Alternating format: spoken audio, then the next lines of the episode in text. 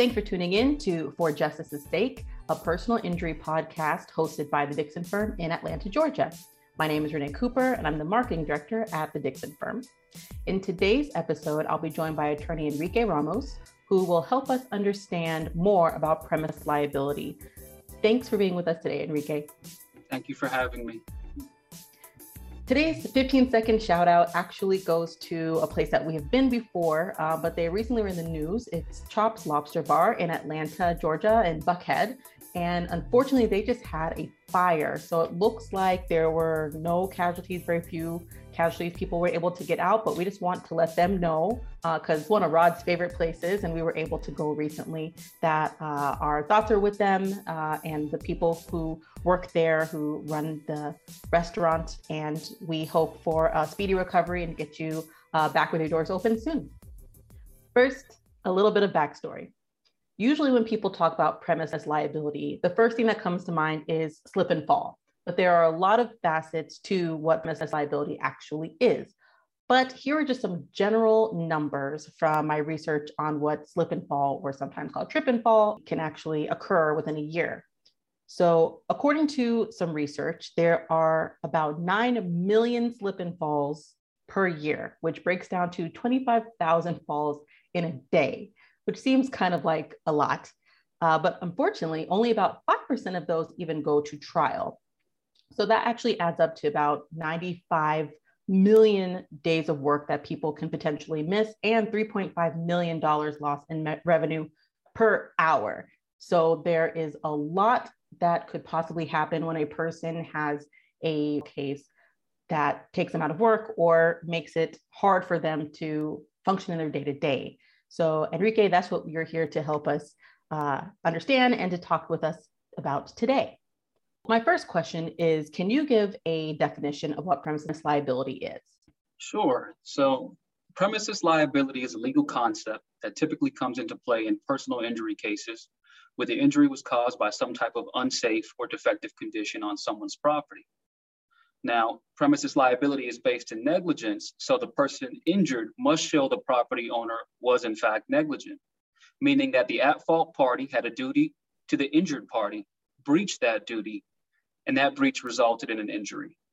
Now, just because you were injured on someone's property does not necessarily mean that the owner was negligent.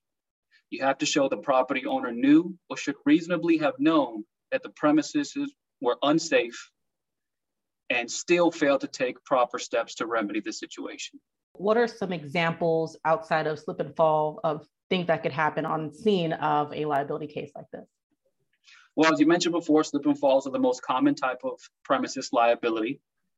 And slip and falls occur for a number of reasons, being poor building maintenance, badly installed staircase or walking surface, leaky roof, uh, and more recently, snow or ice. Um, but besides that, premise, premises liability is not limited to slip and falls. Uh, for example, if inadequate building security leads to injury or assault, you may have a premises liability claim. Or if there were hazardous conditions on the property, like disrepair, you may have a claim. But each case is unique and may require you to overcome certain defenses or prove certain factors, which is why it is important to speak with an attorney. Mm. So I just want to touch on, you said ice and snow are a big thing. So even in Atlanta, if it snows the one day a year, but it ices somehow five or six times a year, if you were to say be walking on a private property and slip because it wasn't salted, this could be something that could be looked at as premises liability? It could be, especially since it was all over the news that it was going to be ice and snow and black ice. So, you know, especially for business owners, is it's important to clean that up and you know get ahead of it and salt the driveway or where, wherever it is customers are going to be walking to make sure that you protect yourself from any premises liability claims and protect your customers from being injured. Yeah. So, what are examples of places most often the scene of premise liability, maybe outside of retail stores? Well, in reality, premises liability can occur anywhere. Um, for example, an amusement park. Uh, improper ride operation. The most common that people are aware of are height requirements. So operators should know the requirements to prevent children or others who don't meet those requirements from harm. This is why you see your height requirement warnings before you ride your favorite roller coaster. Uh, carnival employees, the same. You know, they have to be trained on these warnings and make sure that someone doesn't ride the ride if they don't meet the requirements. So there's certain rules and regulations that you know carnivals or amusement parks have to abide by to make sure that they're keeping their rides and their customers safe. Uh, so in a nutshell, when it comes to amusement parks, you know any kind of premises liability claim can arise out of poor maintenance, management, training, improper ride operation. Uh, just like any other premises liability case, there are factors that have to be evaluated to determine liability. Uh, but besides that, you know, premises liability cases can really happen anywhere, you know, businesses, homes. Could I claim if I got hurt in my own house that it was actual premise liability? Who would I sue in a situation like that? So if it's your own house and it's owned by you and you're living in it, you probably would have known of any, you know, property defect that would have caused you injury. So you may not have a claim there. But if you invited someone over to your house, and let's say you invited a friend over and it snowed and there was ice on your driveway and you didn't shovel and you didn't salt and your friend gets injured coming to your house after you invited him then you know your friend would definitely have a claim. Uh, so it just it really depends on the on the status. You know you can be an invitee uh, you can be a licensee maybe someone that's coming for business maybe the fedex driver you're expecting a package and the fedex driver is coming to your property to deliver a package and you didn't salt your driveway and he slips and falls you know there may be a claim there.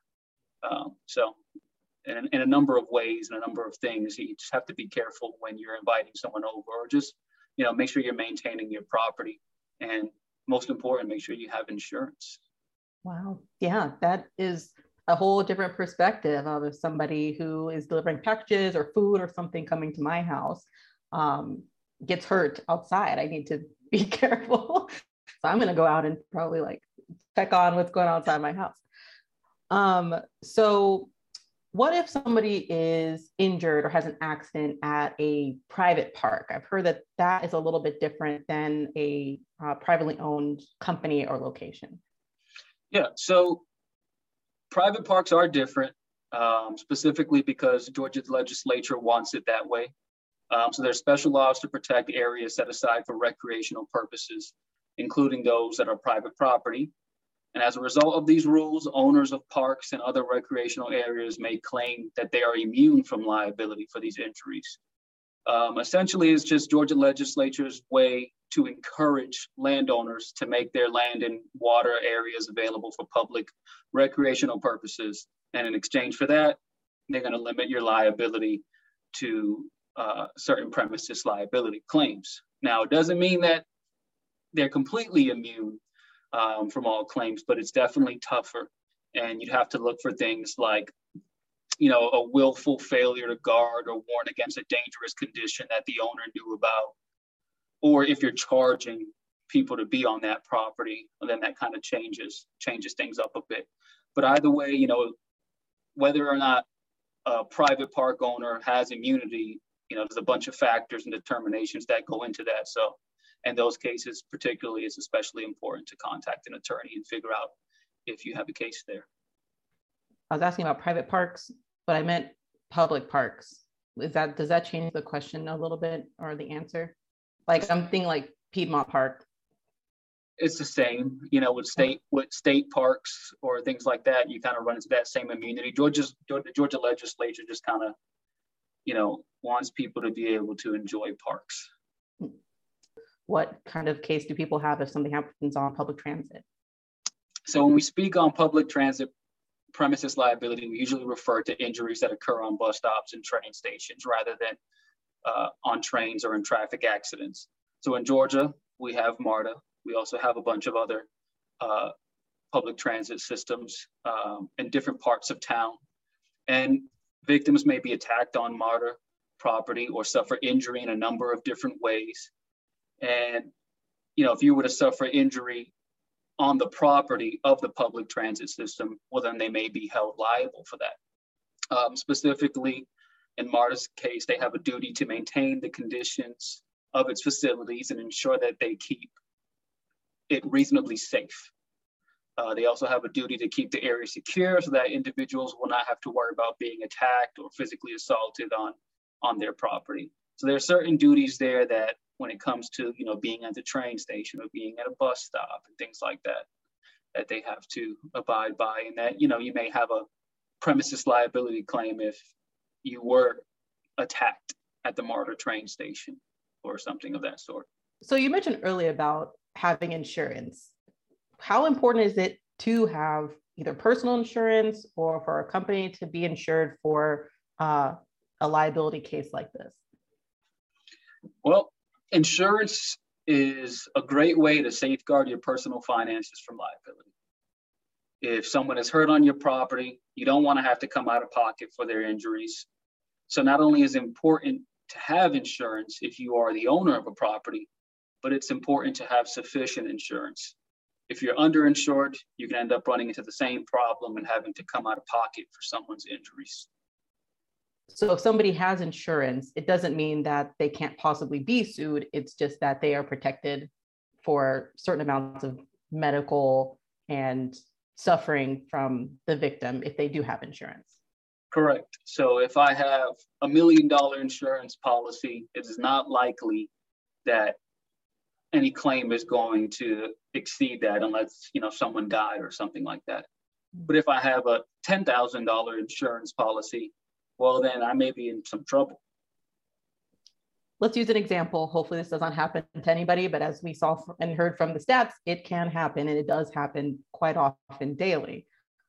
Let's say you are unfortunately, someone was unfortunately hurt in an accident on private property. What's the first thing that they should do? Well, depending on how hurt you are, call 911 because if you're injured, you, need to you need to be treated. Um, but also at the same time, you know, if police arrive at the scene and you were injured there, they'll make a report, which can be referenced later.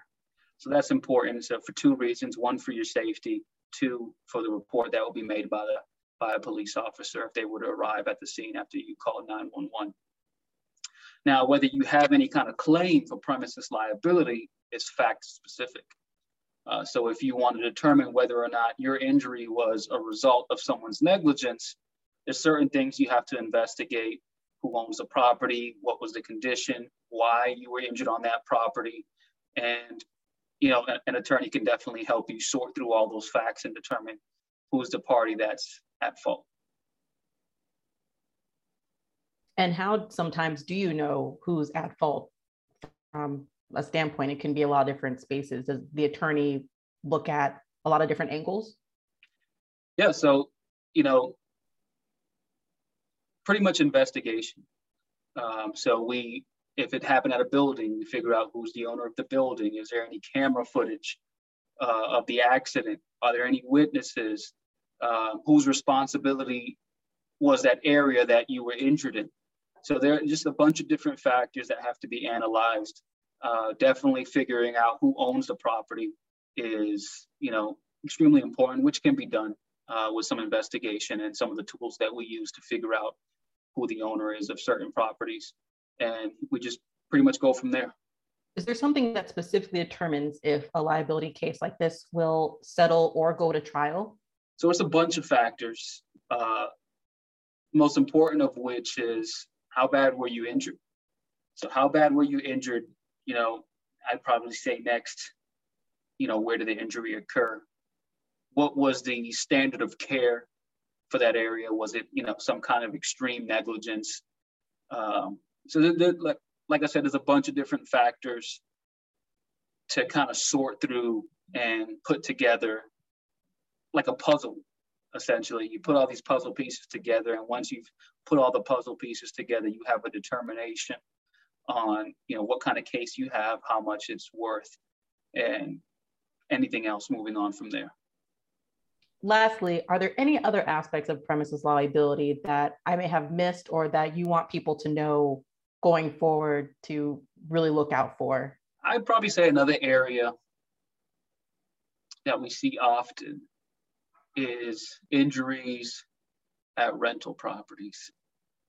So, you know, we talked about being in your own home. Well, what if you're living in someone else's home? You know, what if you're renting out a property from someone?